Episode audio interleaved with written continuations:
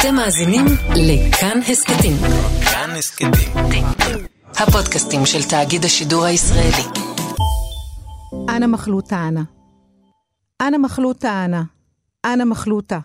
תעריבן מבסוטה. תעריבן מבסוטה. אנה מחלוטה מבסוטה. איג'רה ביטאולי ז'ר.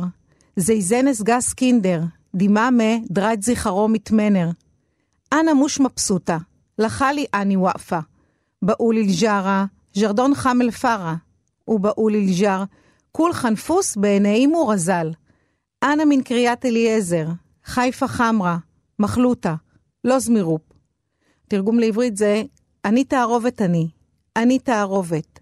בערך מבסוטה, בערך מבסוטה, אני תערובת מבסוטה. השכנה אומרת לשכן, הם ילדי רחוב, אמא שלהם מסתובבת עם גברים. אני לא מבסוטה, לבדי אני עומדת. אומרת לשכנה, עכבר מחזיק עכברון. ואומרת לשכן, כל פשפש בעיני אמו וצבי. אני מקריית אליעזר, חיפה אדומה, תערובת, תעזבו אותי.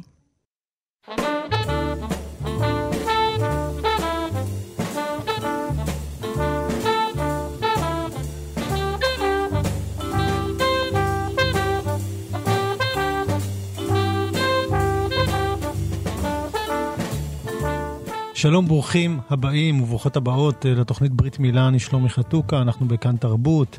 אה, יש לנו העונג לארח היום את המשוררת סיגל נאור פרלמן עם ספרה הראשון, מחלוטה, ושיר שגם פתחתי איתו, השיר הפותח של הספר. סיגל, קודם כל מזל טוב. תודה ברכות. רבה, את מתרגשת? שלומי. ספר ראשון? אני נורא מתרגשת, כן. באמת, זה לא כמו להוציא ספרי מחקר, זה משהו אחר. כן. אני פתאום מרגישה שהתגלה הפרצוף האמיתי שלי. הופה, זה יפה, זה יפה. לא, זו אמירה שאנחנו נוכל לחתוך אותה.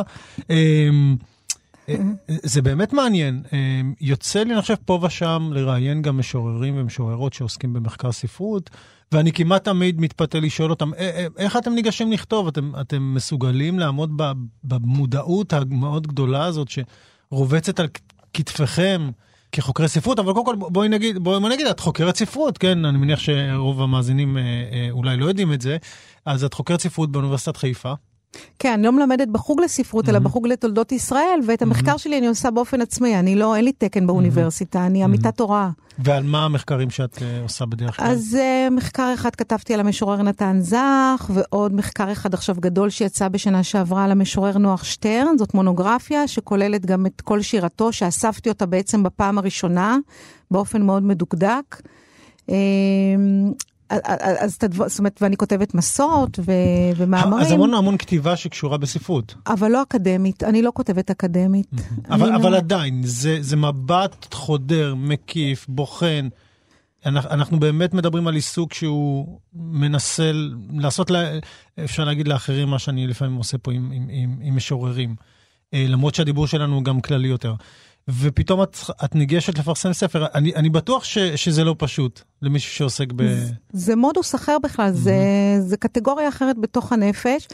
אני מודה שאני לא הייתי קונה ספר של חוקרת ספרות, אין סיכוי שהייתי קוראת שירה אה. של חוקרת ספרות. לא, אז הפעם את תצטרכי לשנות את הגישה, כי, עובדה שזה עובד, זה עובד לפעמים, זה עובד. כן, אני הייתי, אני לא, אני לא סומכת. עכשיו, גם לכתוב את כל השם סיגל נאור פרלמן על הספר שירה, נראה לי כמו לשים אבן ריחיים של שני טון על הספר הזה.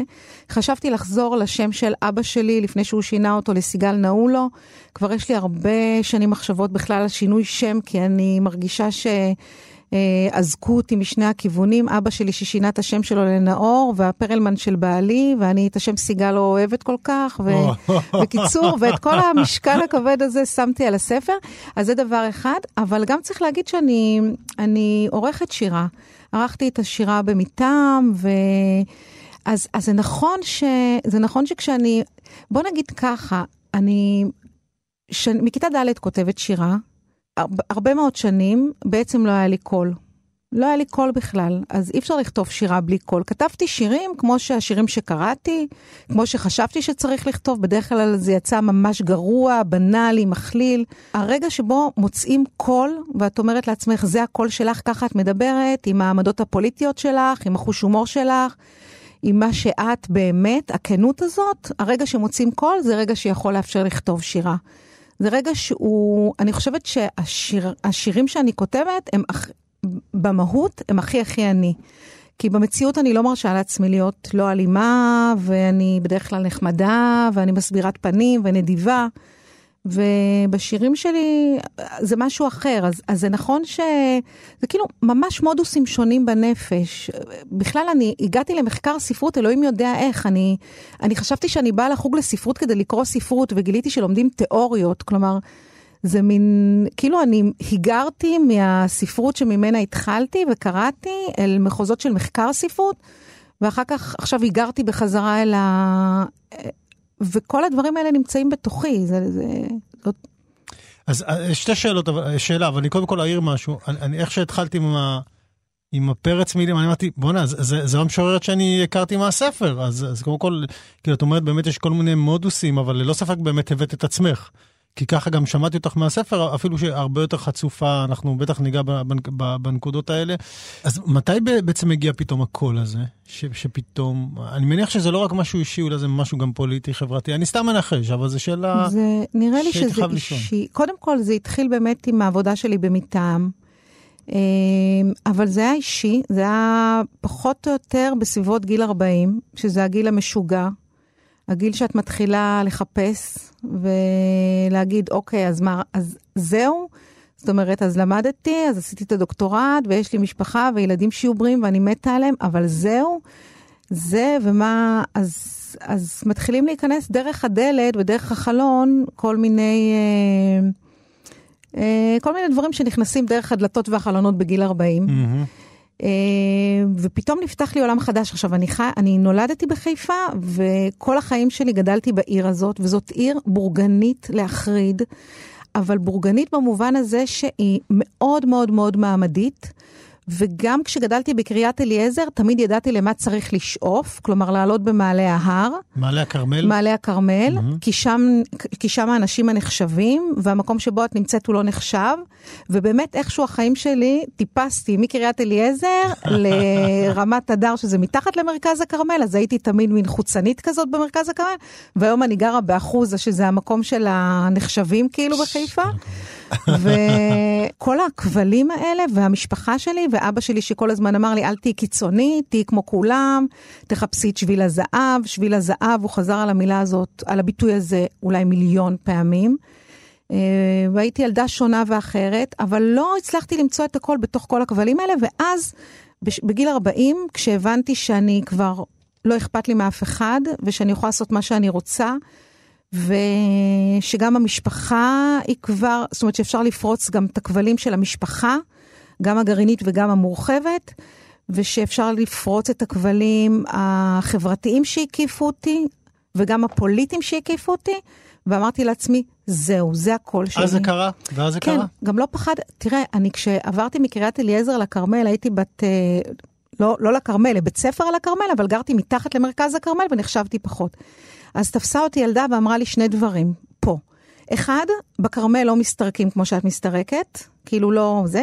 והדבר השני, את מדברת בקול נורא רם. את צריכה לדבר יותר בשקט. מי שאמרה לך את זה? אמרה לי את זה. גדול. ממש. בתור כאילו מין מתנה של... לא אה, מתנה. התאקלמות, לא, היא אומרת לך את זה כ... זה היה נשמע לי כמו הערה חברית, כאילו איך להתקבל. שום חברית. לא חברית, מה פתאום, אני לא אוקיי. סובלת אותה עד היום, את הבחורה, היא ממש... אוקיי. חשבתי שהיא נתנה לך טיפים טובים. איזה טיפים? לשרוד שם. היא אמרה לי, אתה יודע מה, אז אני אגיד לך בדיוק איך היא אמרה לי. היא אמרה לי, אצלנו בכרמל, בדיוק אה, ככה, זה נשמע קצת לא אחר. מסתרקים ככה, ואצלנו בכרמל לא מדברים בקול רם. אוקיי. ומאז התחלתי להנמיך את הקול. והייתה לי עוד מורה שאמרה לי, את יודעת, כשאני רואה איך את נראית, אה, אז אני, אני מבינה למה, למה המורים יכולים לחשוב שאת לא חכמה. אני חושבת שאת צריכה ללכת וקצת להסתדר, להסתרק, אולי לעשות משהו כדי ש... היא אמרה לי את זה באמת, אבל את זה כן אמרה בצורה חברית. אבל אני ידעתי שאם אני רוצה להתחבב, אז אני צריכה לדבר בשקט ולהיראות בסדר גמור ולהיות בסדר גמור. ואחר כך באיזשהו גיל אמרתי לעצמי, וכל הלא בסדר נשאר בתוכי, בתוך הקריאה שלי, בתוך ה... אבל זה הדבר המדהים שהייתי מאוד מאוד צייתנית, גם לסמכות, גם בצבא כשהתגייסתי, הלכתי להיות קצינה. למה? כי זה להיות הכי טובה, וחשבתי שזה להיות הכי טובה, ורציתי לעשות את הכל הכי טוב. וכשיש תחרות, אז לעמוד בהכי טוב, ולעשות כאילו להיות... וביום שהפסקתי לרצות לעשות את הדברים הכי טוב כמו שהם נחשבים, אז יצא ממני הסיגל האמיתית הזאת. וזה זה הספר, אני חושבת. ו- ובגלל זה גם אני מניח שהיה חשוב לך לפתוח גם את הספר עם השיר הזה, אנה מחלוטה. כן. וגם את התוכנית, לבוא ולהגיד, קודם כל, מי את? כן. חבר'ה, זה מה שמצאתי פה. ואת באמת מדברת על תערובת, יש שם גם יידיש, גם ערבית, כן. וגם אה, נושאים אחרים שהופיעו בהמשך הספר, כמו מיניות. זה את, כל הדברים האלה. כן. וזה, הגילוי הזה הוא משחרר מאוד. מצד שני, גם נתקלת, אני מבין, לאורך כל החיים, כמו שאני קצת מבין מה, מהשיר הזה, בניסיונות לקבע אותך שהזכרת אותם. חלקם אולי נוגעים לא ספציפית לנושא אחד או שניים, אלא, כמו שאת אומרת, שאתה צריך להיות משהו אחד ולא תערובת של כמה דברים. זה מבלבל לנו את הסכמות. נכון. כן, אני, אני זוכרת שהייתי קטנה, ואז... והייתי כהה מאוד, לא כמו היום, כי אז שלחו אותנו גם לים, תשרפו ותמותו. נעולו אמרת, נכון? נעולו, כן, אבא שלי היה נעולו, אוקיי. ואבא ש... כן, אה, מהבית. נעולו זה בערבית תנו לו. מה- זה? נעולו זה תנו לו בערבית. וואלה. כי הסבא שלו היה, הסבא של הסבא היה רב גדול? בסוריה, מהמם. ונאולו זה תנו לו, הוא ישב בחדר והוא ביקש אה, נאו לי, תנו לי, ואנשים אמרו נאו לו, תנו לו את הספר הזה והזה. אז זה גדול. נאו לו, ו... אה, אז הייתי ילדה מאוד מאוד כהה. עכשיו, אימא שלי נולדה ברוסיה, היא לבנה, ובשכונה אמרו, חשבו שהיא המטפלת, ואז אחת השכנות אמרה, אז היא בטח דומה לאבא, אבל לא הבנתי אם היא לא ראתה את אבא שלי, איך היא יודעת שאני דומה לו. כלומר, כל, ה, כל הדבר הזה של להיות כל מיני דברים, אז היא דיברה בבית עם, אמא, עם סבתא שלי ביידיש, בטלפון, והבנתי יידיש מצוין.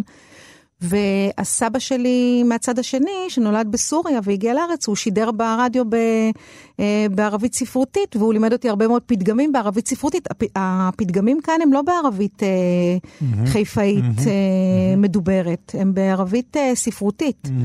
אה, אבל בבית שמעתי את ה... מסבתא שלי, ונגיד היום כשאני הולכת ברחוב ואני רואה למשל מישהו ששבר רגל, שנותן לי יד, או למישהו ששבר רגל, אז אני אומרת ג'רדון חמל פארה. או כשמבלבלים לי את הראש, אני אומרת אינפס אחרסי, ו... ואני... אצלנו אומרים קסר הטרסי. קסר הטרסי, זהו, שברת לי את הראש. כן. אה, אינפס אחרסי, ואני כאילו, ואני עכשיו, עם עצמי אני צוחקת, אבל אין לי, זאת אומרת, אני מסתכלת הצידה, ואני אומרת, אם אני אגיד את זה למישהו, הוא לא יבין. בדיוק פגשתי פה מישהי שהקליטה שיר בפרסית, השיר מאוד הצליח, שיר מאוד מוכר, היא נתנה לו עוד איזושהי גרסה משלה. וראיתי גם שקיבלה תגובות מאיראן וכאלה, ובואי נאמר שאני יודע שהנושא גם של הערבית, בשנים האחרונות, המקום של הערבית, שהוא כאילו נגדע, נגדע מה, מה, בעצם מהמזרחיות, ולאט לאט הוא מצא את המקום שלו ב-8200. לגמרי.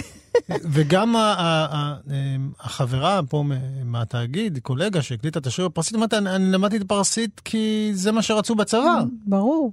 וזה, וזה מדהים וכואב, והיה קשה לי להימלט מהמחשבה הזאת ב- ב- בשיר, וגם תוך כדי שאת מדברת. את חושבת שהיית עושה עם זה משהו? היית רוצה להחיות את השפות האלה? בואי נגיד גם היידיש לצורך העניין. אולי, ה- אולי הגדיעה של השפות האלה גם אה, אה, בעצם אה, לקחה מאיתנו את האפשרות לראות את האנשים האלה כמו שהם.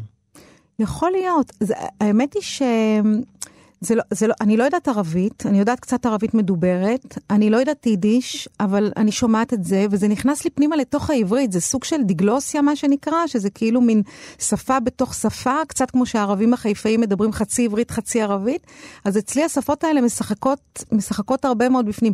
אתה צודק לגמרי לגבי, ה, לגבי ה-8200 והפרסית. אהבתי מתוך אי שכתבת שם, אה, אה, כולם משתחררים על 21, בגיל, בפרופיל. כאילו, או בגיל או בפרופיל, או תבחר. או בפרופיל, תבחר, ככה, ככה אתה משתחרר 21, זה נכון, זאת אומרת, הם, אה, בסופו של דבר הם, הם נכנסים פנימה לתוך איזה מערכת כזאת.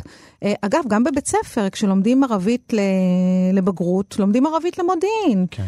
וגם במערכת החינוך שאת נוגעת אליה, אנחנו נדבר על זה תכף, אבל אה, אנחנו רוצים שתקריאי עוד שיר לפני שנשמע קצת מוזיקה, ואולי אה, נגיד בהזדמנות זו, הספר יצא בהוצאת פרדס, כן, אמ, בעריכה של לי ממן, נכון? כן, שהיא אדירה, והאמת היא שבזכותה הספר יצא. זאת אומרת, אני חייבת להגיד שהספר בזכותה יצא.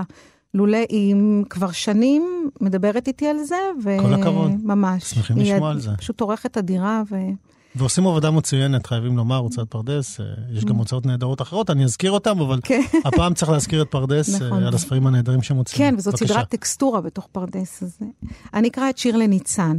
הברחתי אותך אל מעבר לגבול, שלא ייגעו בך ידי הששים למלאכה ולעבודה כי רבה, וידי העושים בדם, אף אדם אינו מתגעגע אלייך כמוני, אולי אביך או אחייך. הצלתי אותך כשאמרת לי, אמא, הם מכינים אותנו כמו לחמניות בתנור, שנצא ברגע הנכון, מוכנים לשרת את החרב, ואף כי בלי הרף, כל ערב, אני מתגעגעת אלייך, וסופרת את ימייך הטובים הרחק מכאן. ליבך הטוב עומד בגבורה בפרץ מרימי הגבה. אבל זו אני בתי שהצלתי אותך, כי מיום שנולדת לחשתי לך, שלא תיפלי בתי אל הדיבור המוקסם מההרס. זרות אנחנו לכל אדם. וכשסירבת לשיר לי אותם חופשי, לא יכולת לומר חופשי, כי ידעת שלא חופשי כמו כדור מנותב דרך הכוונת אל הרכה, כי רב פה האבל ורבה ההקרבה, וגס הלב בסבל, כאילו לא שמונים שנה מנת חייו של אדם על פני האדמה. בתי, נדע שתינו כי מיום שנולדת הרחקתי אותך ממני, שתדעי לחיות בלעדיי מעבר לגבול, עם חבר או אהוב, וליבי העזוב, לחמניה אחת שניצלה מהתנור המכלה הכל.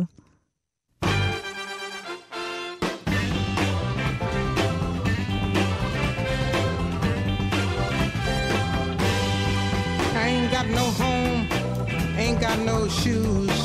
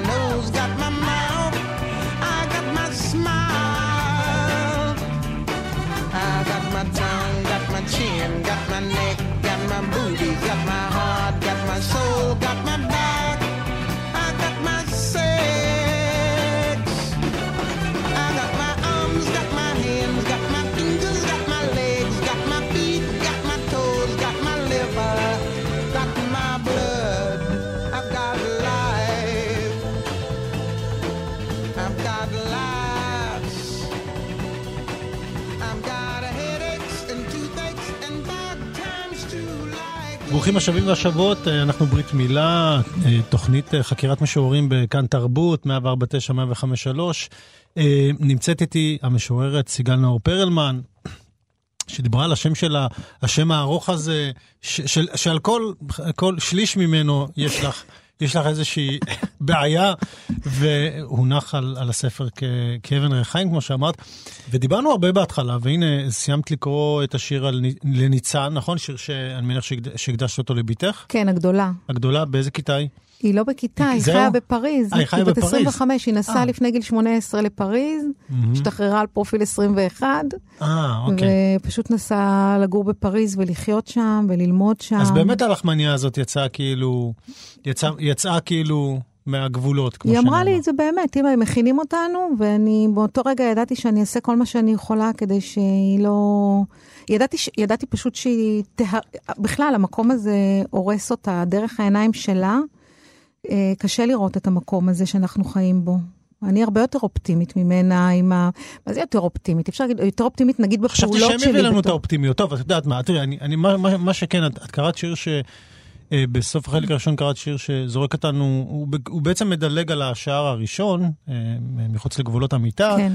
אל מנהלת בית הספר, נכון? כן. אוקיי, אז בואי נדבר על זה קצת ונחזור, כי אני לא חושב שהדברים האלה הם אינם קשורים. ללא ספק, השער של מנהלת בית הספר הוא, הוא לכאורה, אפשר להגיד, הוא לכאורה קצת, קצת יותר מובן, אף על כן שהוא פרוע לחלוטין.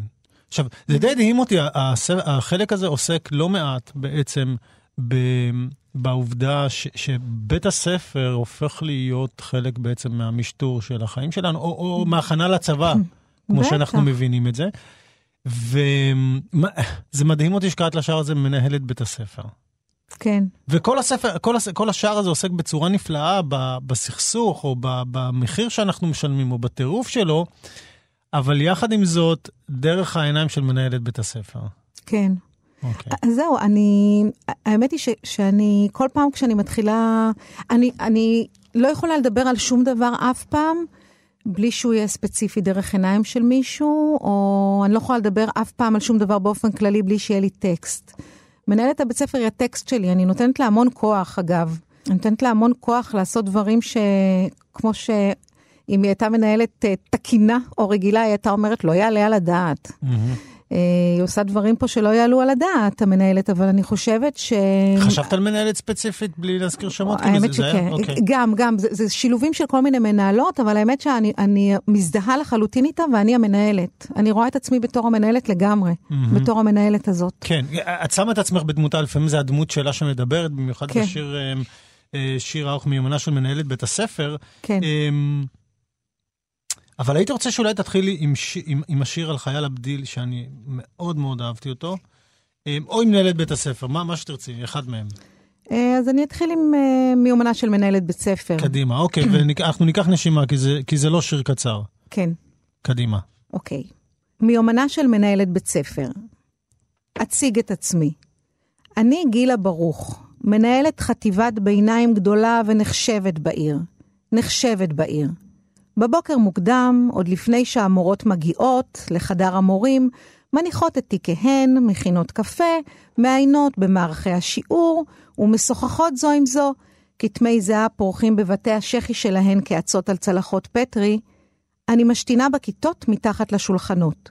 התלמידים מבינים חיש מהר מי כאן שולט, עוד לפני הציונים והתעודות. שיוף לוקח זמן להפוך את המורות לכבשים.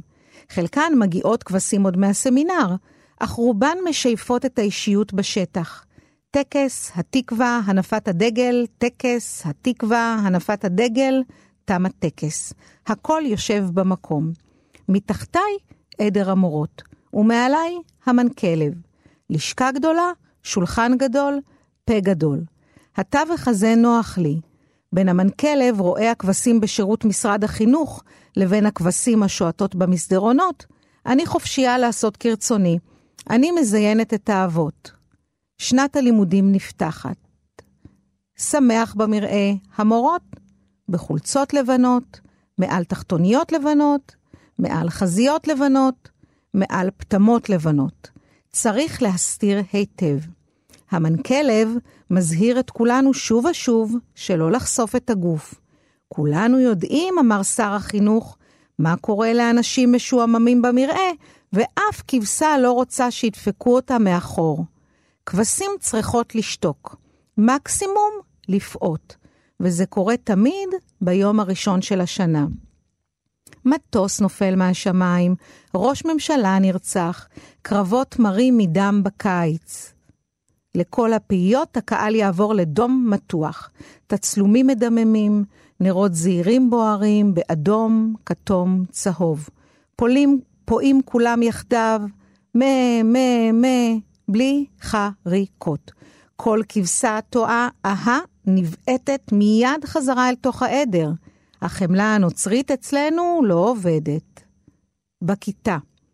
בכל כיתה לאזהרה תלויות על הקיר להרתעה הולוגרמות של הרועים הקשוחים.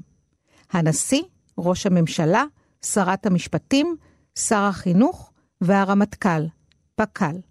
כבשה שזזה ימינה או שמאלה, מובלת מיד לשחיטה.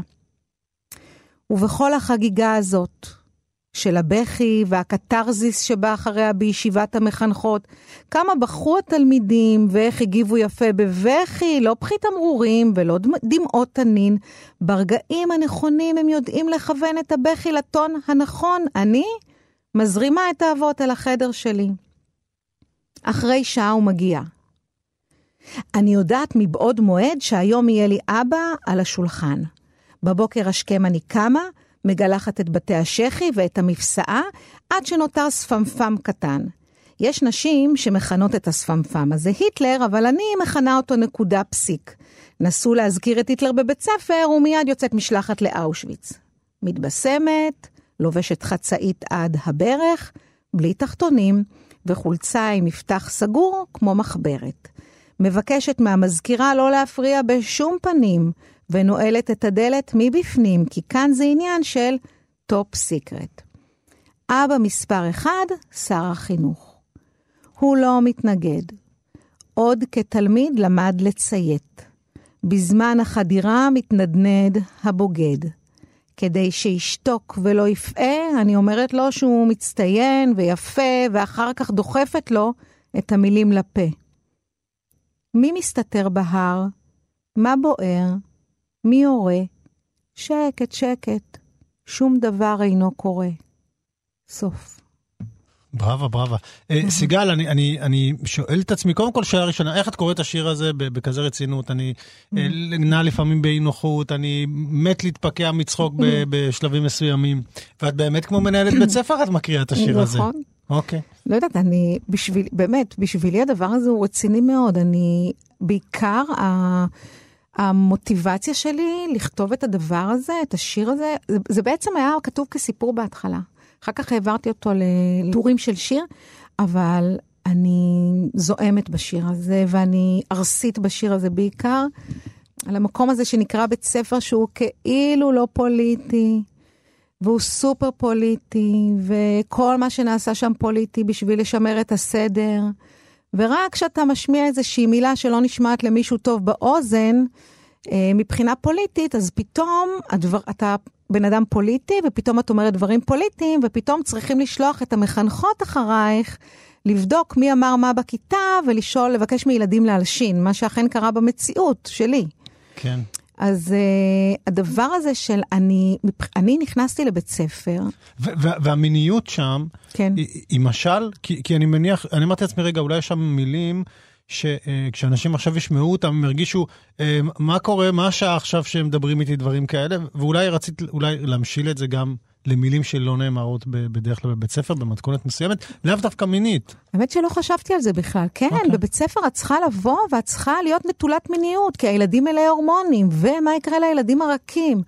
אבל לא, אני, בתוך המסגרת הבדיונית של השיר, בוא נגיד את זה ככה, שום דבר הוא לא משל. אני באמת, בתור מנהלת, אה, זה מה שהייתי רוצה לעשות. כלומר, בתוך המסגרת הבדיונית כמובן. הבדיונית שמושפעת מהמציאות, שיש בה המון שליטה. זאת אומרת, יש בה המון שליטה. נכון?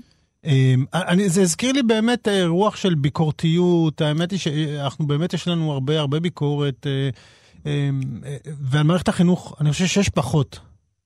וגם כשיש, היא בדרך כלל לא כזאת אמ, ארסית או, או מינית או משתוללת. אני חושב שהכי קרוב לזה זה ביקור, ביקורות ספרותיות, שוב, ב- ב- באומנות, על אקדמיות וכאלה, כמובן שיש גם על כל החברה כולה ועל הפוליטיקה, אבל על בית ספר, מין חודרנות כזאת ספציפית, את התלבשת על הבית ספר, מה שנקרא, ואני גם חושב שהבית ספר נהנה מהשקט היחסי סביב ההופעה שלו, דרך אגב, לאו דווקא כפוליטיקה, אלא כ- כחינוך נוקשה באופן כללי. כשלימדתי בבית ספר, מבחינתי כל יום היה לבוא לקרב. מה זה לבוא לקרב? זה לבוא עם חצאית, עם עקבים, פמיניסטית על עקבים, ולבוא לשדה קרב. קרב עם המורות האחרות, קרב עם התלמידים, קרב עם כולם. כלומר, הקרב, אבל לא... בגלל ההופעה? לא, לא, לא, לא בגלל ההופעה החיצונית. אני באתי ממש נחושה, אולי התלבשתי יותר כמו עורכת דין שבאה אוקיי. לבית משפט. אז על מה הקרב? אה, היה? הקרב היה, הקרב היה להגיד דברים שלא נשמעים טוב באוזן, אבל שהם דברים כנים, דברי אמת. וזה לקרוא יצירות ספרות, כמו היצירות של יונה וולך, שבזמנו לפני עשר שנים, אה, כשעוד לימדתי בבית ספר, אז אה, היה, הייתה איזושהי סערה עם המורה עדנה רש, שקרא שירים של אה, יונה וולך, ואני, וזה בזמן מבצעים צבאיים, כמו למשל עופרת יצוקה ב-2008, כשמקיר לקיר כל המורים, כולם בעד המבצע כמובן, וכולנו פה אחד, פתאום להגיד משהו אחר בכיתה.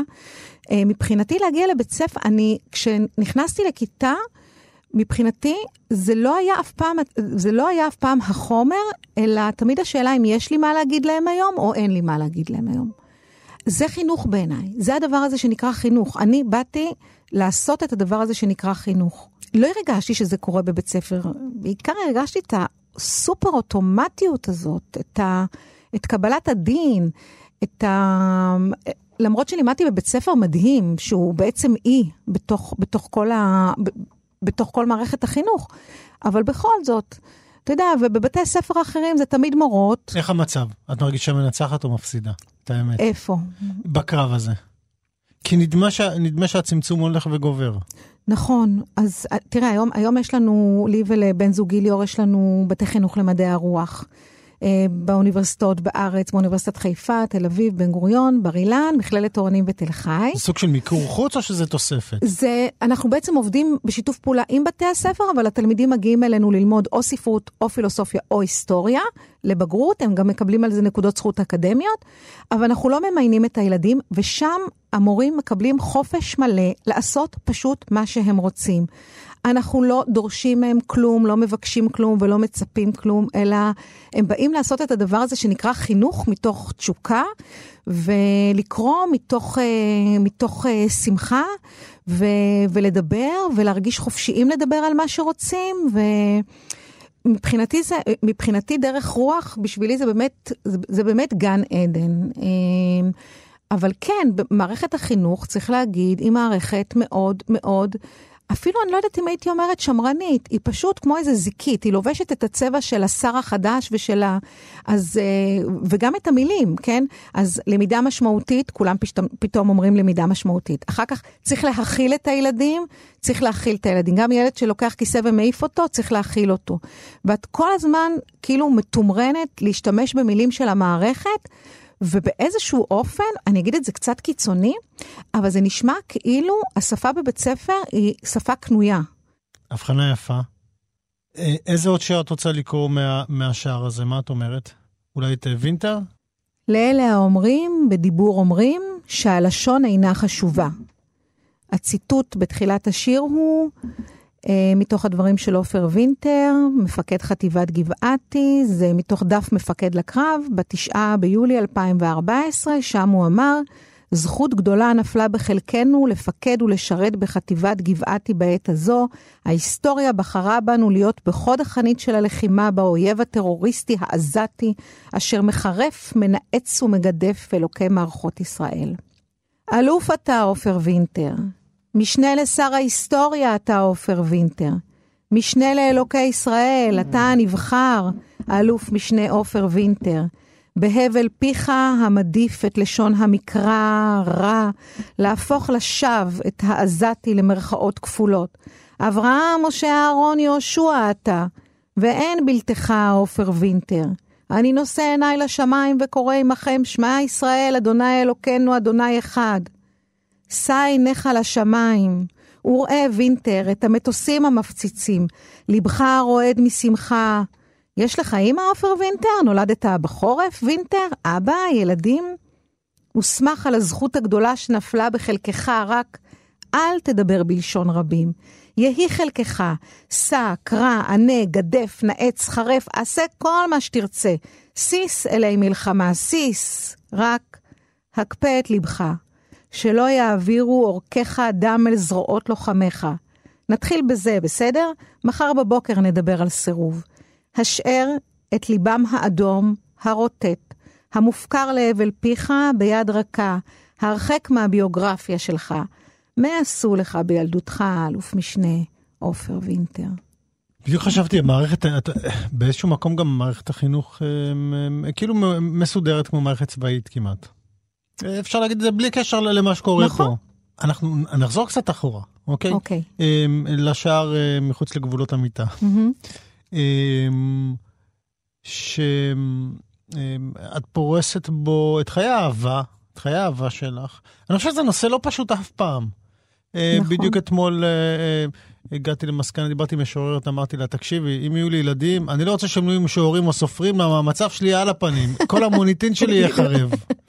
ישחטו אותי, זה לא משנה מה, לא משנה מה אתה תעשה, זה גם יגיע גם באיזשהו, באיזשהו, באיזשהו מקום לביטוי. נכון. אז, סתם, אולי אני טיפה מגזים. אה, אבל זה לא פשוט לחשוף את החיים שלך, במיוחד כמו שאת אומרת בגיל מסוים.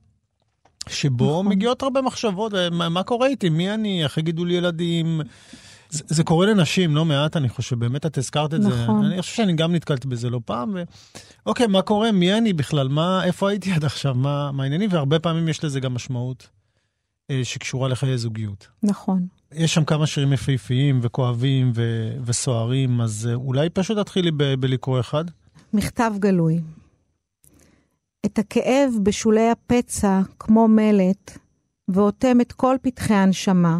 לא לשנוא ולא לאהוב, לא להתענג ולא לחשוב. הכל לבן, זה הכלא. אני כותבת לך, בלי ניכור, אליך, המנוכר על שולי הפצע, שלך אני עומדת, רק חלון, לא בפנים ולא בחוץ. החלל הגדול הרחב משועבד, המוחלט הצבעוני משועבד, נדיבותך הגדולה משועבדת, רכוש הלב הרועד מאושר שאינו שלך, האהבה העשירה הפועמת שלך, מגורשת מלשונך אל לבך, ומלבך אל עיניה, עיניך, וחוזר חלילה, ועיניך רק הן מעיפות נדזי אור. ראיתי, אינך יודע. ימי חייך השופעים, המתרבים, הזיונים המתפזרים, האור המתפצל באלפי החדרים, דבר מכל זה לא נשאר, הכל חומק, והבדידות, ההדיפה, ההרחקה בכוח, הכל חומק. האם ידעת שהבדידות שלך, הקפואה, הכרושה, היא השלמות היחידה, הבית, היא הכוח, גונבת מגע? ידך על שדי זכורה לי היטב, ידי על בטנך החמה. הייתי אצל גבר אחד בבית, התפשטתי, הוא נגע בי, נגעלתי, התלבשתי ויצאתי. ידך על בטני, את מנוחתך אני רוצה להטריד. במרחק נשימה אחת להטריד, את מנוחתך. לא שלווה, שמעתי, מהירה, לא סדירה, שמעתי. אתה אומר שאתה רוצה לחיות יותר מדי. אתה אומר שאתה רוצה הכל יותר מדי. יותר מדי אהבה, עונג, יותר מדי תשוקה עמוקה, הכל מונף למעלה על מנוף גבוה וקורס על ספה אחת בחדר הקטן. צריך להיזהר, אסור יותר מדי. מבין שנינו זו אני שרוצה להישרף מהר, בלחיצה. פרפר נצמד לנורה. אבל בינתיים, במרחק בטוח, אני כותבת לך מכתב פליט, מכתב בשטח הפקר, מכתב ביניים, מכתב נואש, מכתב מוגן, לפחות עכשיו, טרם ניצוד, תכף נלכד. פתח לי דלת, זה החופש. אנחנו על ברית מילה, אני שלומי חתוקה, מראיינת המשוררת והחוקרת סיגל נאור פרלמן, שאמרה שהיא לא, לא תקנה ספרים של חוקרים וחוקרות, אבל אני בטוח שהיא תשכנע אתכם שהיא ממש טועה פה. והקראת שיר אה, אה, שנקרא שנייה, מכתב גלוי. כן. ושוב, יש בספר כמה שירים כאלה מאוד פותחים, מאווררים אה, דברים לא פשוטים. ואני חושב שאולי גם שווה קצת לדבר על, ה, על הלשון שלך, שיש לך קול מאוד ברור, mm. גם בכתיבה. זאת אומרת, המקצב שלו, הפסיקים, ה, לאיפה שהוא מגיע מבחינת, ה, מבחינת ה, ה, הלשוניות שלו, המילים שאת בוחרת, זה כלום, זה לא משנה אם תגידי זיונים או שותים תה, מבחינתך הכל לגיטימי, הכל בסדר, אם זה חלק מהחיים זה יהיה גם בפנים. אבל גם הלשון זה כמו איזושהי ספונג'ה שמגיעה לכל פינה ומשהו כזה בתוך הבית. זה דימוי נורא יפה. זה מה שעלה לי בראש. חשבת על זה? כאילו, תוך כדי זה, זה, זה לקח, לזר, לקח לך זמן קצת לנסח איך את אוהבת לכתוב ומה את אוהבת... אה...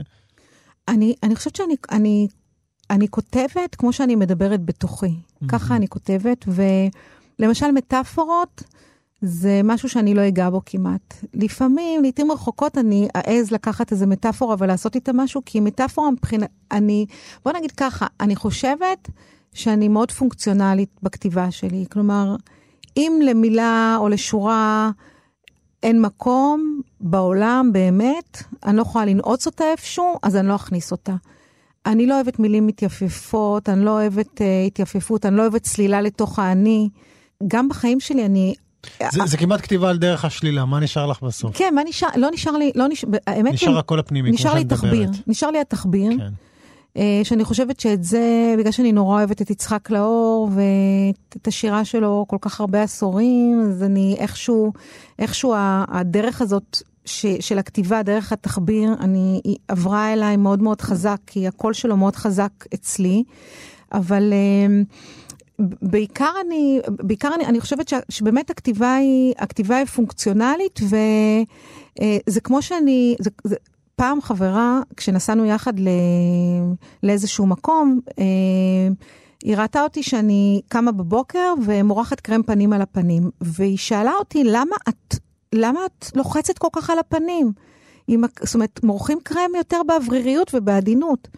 אני לא ידעתי שאפשר, זאת אומרת, אני, כשאני, קום, אני נוגעת אז אני נוגעת חזק, אני, המגע שלי בעולם הוא מגע חזק, ו, ואני גם צריכה מילים שיתנפלו עליי, אני לא יכולה מילים שילטפו אותי.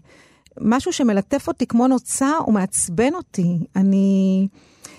אז, אז אני למדתי לעדן, לדבר בקול חלש, כמו שהילדה אז ביקשה ממני לדבר בשקט כשצריך, אבל, אבל, אבל זה, בתוכי יש את כל ה... אני בטוח שהמאזינים והמאזינות מתרשמים ממך כמו שאני פגשתי אותך. יש, יש בך קסם ועדינות. זה, זה, זה באמת מתנגש, כשראיתי אותך אני קצת באמת הייתי בשוק, אני ציפיתי באמת, באמת ליותר, כמו שאמרת, עקבים כן. שם ואיזה מישהי שתיכנס בסערה, וראיתי הרבה קסם ועדינות. אז, אז זה, זה יכול להיות גם ציפייה מופרכת שלי, כי, כי זה לא בהכרח חייב לבוא בצורה שהיא תהיה, בואי נגיד, אה, אגרסיבית או משהו כזה.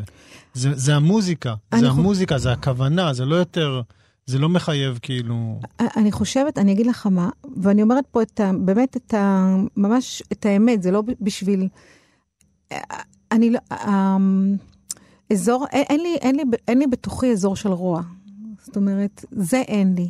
ואני לא יודעת אם זה עובר בשירים, אבל כל פגיעה בבן אדם, הפוליטי שלי, הוא תמיד מתחיל מזה שפוגעים במישהו ספציפי, פוגעים באנשים ספציפיים. אני לא מבינה איך יש לב לאנשים לעשות משהו רע למישהו.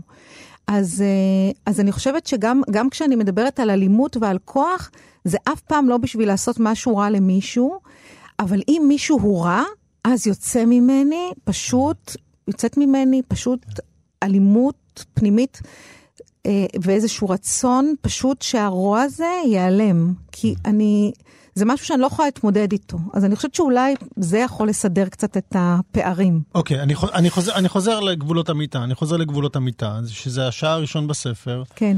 והוא מלא, מעלה חשבון נפש וכאב, ויופי, וגם יופי. וגם חשיפה לא, לא פשוטה, כמו שדיברנו על זה. אה, ונראה לי שבשיר עוד לפני, אה, עוד לפני שנפגשנו, הגיעו שלושת הברוכים הבאים, ייסורים, קנאה וגעגועים. ואז זה, אה, זה ממשיך ומין חזרות כאלה, כדור קטנטן באמצע הצוואר, זאת הקנאה. זה הזכיר לי איזה טקסט דתי כזה.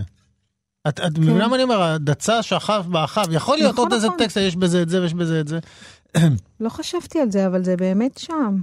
והדבר השני שחשבתי על זה, כשקראתי את השיר אה, גבולות המיטה, ואחר כך נחשפתי לשאר השירים, על הזהות הזאת בין uh, העולם שמתגלה במערכת החינוך, לבין זה שמתגלה בעצם ב, בתוך בית ובתוך יחסים זוגיים. כן, והם לא כל כך שונים. זה, זה, אני חושבת שהדרישה לעשות מין הפרדות כאלה בעולם, ולהעמיד שוטרים שיבקשו ממך דרכון, או יבקשו... לא, אבל זה, זה מדהים לגלות לפעמים, כש, כשאני רואה את ההבחנה, כמה, כמה למעשה יש דמיון בכל מקום, בכל מקום פתאום, שוב, המבנים האלה אולי נשברים היום, בכל מקום יהיה את המנכ"ל ויהיה את החיילים, ויהיה, כאילו, אולי בתחפושות אחרות. ונראה שעם הכתיבה הזאת, לפחות ב, ב, בבית שלך, את, את משנה הרבה יותר מאשר בבית ספר. מה זאת אומרת בבית אני משנה יותר? למה אתה מתכוון? שנראה שיש שם אה, דמוקרטיה, ד, מבנה דמוקרטי הרבה יותר גדול מאשר יש בבית ספר, בסופו של דבר, וואו, כן. זה, אני חושבת שזה נכון. Mm-hmm. אני באמת, אני באמת חיה ב, בחיים שלי, במציאות של החיים שלי. בבית שאנחנו, אני, אני חושבת שאנחנו פשוט, שנינו, ליאור ואני, שני ניצולים אה, של הבורגנות הזאת, שאיכשהו חינכנו את עצמנו אה, להיות מה שאנחנו, ואתה יכול, ליאור אה, הוא זה ששם את העין ואת היד על כל שיר שלי. הוא הראשון, הוא מוריד לי בתים, הוא מעיף לי שורות. אמ, שאלתי את עצמי אם קראת שירים לפני שהם פורסמו. בטח שהוא קרא, הוא קרא. כי דרך אגב, הוא- בשירים, האלה את מדברת איתו, כמו גם בשירים אחר כך, שאולי אנחנו נזכיר, כמו בשיר על רונית, אה, זיכרונה לברכה. את מדברת איתו, וגם איתה, אבל בשיר על הבית ספר והביקורת הגדולה, את מדברת על. כן. מדברת על. דווקא בשיר שקראתי קודם, במכתב גלוי, אני מדברת עם המאהב. ובוגדת במאהב, כלומר בוגדת בבעל עם המאהב, ובוגדת במאהב עם עוד מישהו שהלכתי, ומרגישה איסורי מצפון על המישהו השלישי הזה, כי בעצם כלפי המאהב הזה. אמ, אז כש, כשהוא קורא ליאור את ה... נגיד את גב הספר, והוא רואה כתוב המאהב החוקי והבלתי חוקי, הוא אומר, מה, תגידי, את, זה מה שאת כותבת? ו... אבל אנחנו צוחקים על זה, כלומר, אנחנו... תראה, אם המטרה היא להסתיר, תכתבי, לא יודעת מה, אל תכתבי. אם המטרה היא להסתיר, בשביל מה לכתוב? אני מבחינתי, הספר הוא תופס מקום וחלל בעולם. סתם לשחרר משהו לעולם בשביל להגיד כתבתי, זה לא, לא מעניין. וכל הדבר הזה עכשיו, אתה יכול להכניס אותו, המאהב והבעל, ואתה יכול להכניס את זה לתוך סיפור בדיוני לחלוטין. אבל uh, עוד פעם, גם המודוסים האלה הם בתוך הנפש. אי אפשר להתכחש להם. מה, אני אספר לעצמי סיפור? אני אספר, אני, אתה יודע, אני יכולה לספר לעצמי סיפור, אבל אני החלטתי לא לספר לעצמי סיפור. כמה שנים יש לי לחיות? מה, אז אני אספר לעצמי כל החיים האלה את הסיפור השקרי הזה? בשביל מה? אני רק בא למחוא לך כפיים. אה, תקראי עוד שיר אולי מהשער הזה שאני מאוד מאוד אוהב אותו. עוד לפני שנפגשנו הגיעו שלושת הברוכים הבאים. ייסורים, קנאה, געגועים. ואני לא יודעת אם אני בנויה לזה, באמת. אני לא יודעת אם אני בנויה לזה. זה לא ערכי המשפחה וככה רחוק מזה. מהמשפחה התרחקתי, ובלילה במיטה התקרבתי מאוד. שוב מכה התלות, צמח בצמח לפות. שני ניצולים פורחים בשמחה בספינה טובעת, מסתרגים. בולעים מים ונאחזים בקרש. אמש במיטה עד שתיים לפנות בוקר התהפכו הכאבים בצד ימין של הבטן. אלה הגעגועים. שתיתי את הקפה בחוץ בשמש, והדופק עלה וירד. הלם כדור קטנטן באמצע הצוואר. זאת הקנאה. שמתי את הרגליים בקערת מים, אלה האיסורים. הנה הגיע אוגוסט. אפשר להפוך שולחן על מישהו, אפשר ללכת לים, לצרוח מהחלון אל הים, לכתוב שירים על הים. זה דווקא לא כדאי. מאוורר הכנף בחדר הגדול מסתובב כל הלילה, מפריח פיסות אוויר כמו מכתבים. לא דיבור על ביוגרפיה, כולל לא דיבור על גיל ולא דיבור על מצב משפחתי. אבל לא דיבור על מין ובאוויר, ואת הרעד מעלה ההומור קומה אחר קומה, במעלית בלי שם, תשוקה. נביט אל הנמל, אל אוניית הענק העונג, העונג, ההוגנת לרציפו מול בית הקפה, ורק נקווה שלא נסתבך. אמן. לקראת סיום אני, אני תוהה אם uh, לבקש ממך לקרוא את השיר על הציפורים הנובחות, שאני מאוד מאוד אוהב, אה? או שנדבר על, על השיר על, uh, שכתבת uh, על רונית מטלון, זיכרונה לברכה. אולי אני אגיד משהו על רונית באמת, שהרבה פעמים כשחושבים על אהוב או אהובה, תמיד, או על מאהב, או איכשהו תמיד ב... זה הופך להיות קשור אך ורק לסקס, ולגוף, ול... ורונית הייתה בשבילי האהובה, לא אפלטונית, בלי סקס אבל. זאת אומרת, זה מה שהיא הייתה בתוכי. היא הייתה ממש, ו... ו, ו אני חושבת שזה כמעט איזו צורה שלא מדברים עליה, שאפשר לאהוב מישהו, אהבה, אהבת, אפילו לא נפש, אהבת נפש וגוף, בלי הדבר הזה של סקס, ובתוך, בעומק שלי, אה, זה מה שהיא הייתה בשבילי. ואני לא, עוד פעם, אני, אני תמיד אומרת שאני לא יודעת מה אני הייתי בשבילה. אני לא, לא מדברת בשמה, ולא מתחייבת בשמה, ולא... אני יודעת שהיא הייתה בשבילי כמו מכת ברק שנגעה בחיים שלי, והאירה אותם, וחשמלה אותם, וזה מה שהיא הייתה בשבילי. וכש... וכשהיא מתה, אני הרגשתי שממש נקרע ממני משהו בתוך הגוף. רק אז הבנתי שהיא הייתה חלק, שהייתה איבר בתוכי. וזה... אה, עכשיו, זה אני אומרת, אני יודעת שהיו לה הרבה מאוד אנשים שהיו לה איתם יחסים, הצליחה בשיחה אחת ליצור קשר אינטימי, מה שהיה דבר כמעט, זה היה קסם פשוט. זה הדבר שכמעט היה בלתי ייאמן, איך תוך חמש דקות היא הצליחה ליצור אינטימיות עם מישהו שהיא לא זה. אבל פה זה היה נורא אינטנסיבי, ואני חושבת גם ש... שאחרי שהיא מתה, אני פתאום היה לי את הכוח, היא כאילו, המשקל הסגולי שלה עבר מהחיים שלי אל הספר הזה. וזה באמת אה, את המחזור לרונית, ומה עכשיו רונית כתבתי ממש חודש אחרי שהיא מתה, אני לא יודעת איך היו לי כוחות, זה רק כי הוצאנו גיליון של אודות, כתב העת אודות, אחרת אני לא חושבת שהיה לי כוח לכתוב משהו. אני חושבת שהעובדה שהייתה, האהבה שלה הייתה אהבה גופנית בשבילי, היה שכשהיא הסתכלה עליי, היא הצליחה לשלוח אה, את המבט שלה עם איזה חץ פנימה ולגעת בקרקעית. ו, וזה גם היה מבחינתי מגע. כלומר, אה, זה, זה היה מגע חזק, איך שהיא ראתה אותי בתוך, ה, בתוך אז, הנפש. אז יש שיר שכתבת לרונית, אה, אני אבקש ממך, אם אם אפשר לקרוא, זה נמצא בעצם בתוך שער שנקרא אומה עכשיו רונית, אה, אם זה אפשרי לקרוא פרקים מסוימים מתוכו, את משלוש עד, עד, עד שש. שלוש, אמא, אחות, בת. הייתי בתך, והייתי אחותך, והייתי מי. היית בתי בת השלוש, והייתי אמך. ארבע, בפריז, סוף ספטמבר 2017. היא דקה ועדינה במעיל שחור, ואני גדולה במעיל בהיר, קשור בחגורה מלפנים, לפני עמוד רחב הצטלמנו. אמרה, אני נראית כמו חוסה במוסד פסיכיאטרי, ואת האחות שמשגיחה עליי שלא אברח. חמש. בפריז יוצאת מתערוכה משותפת בלטוס דרן ג'קומטי. עולה על גדותיה, מציתה סיגריה, דרן מופרע. שש. מעשנת. באצבעות מקושטות שולפת סיגריה דקה, נועצת את הקצה בין השיניים, מטה את צוואר הברבור שלה מטה, מצמצמת את העיניים, מדליקה ושואפת אחת, שתיים, שלוש, ארבע, חמש, אגרוף בלב.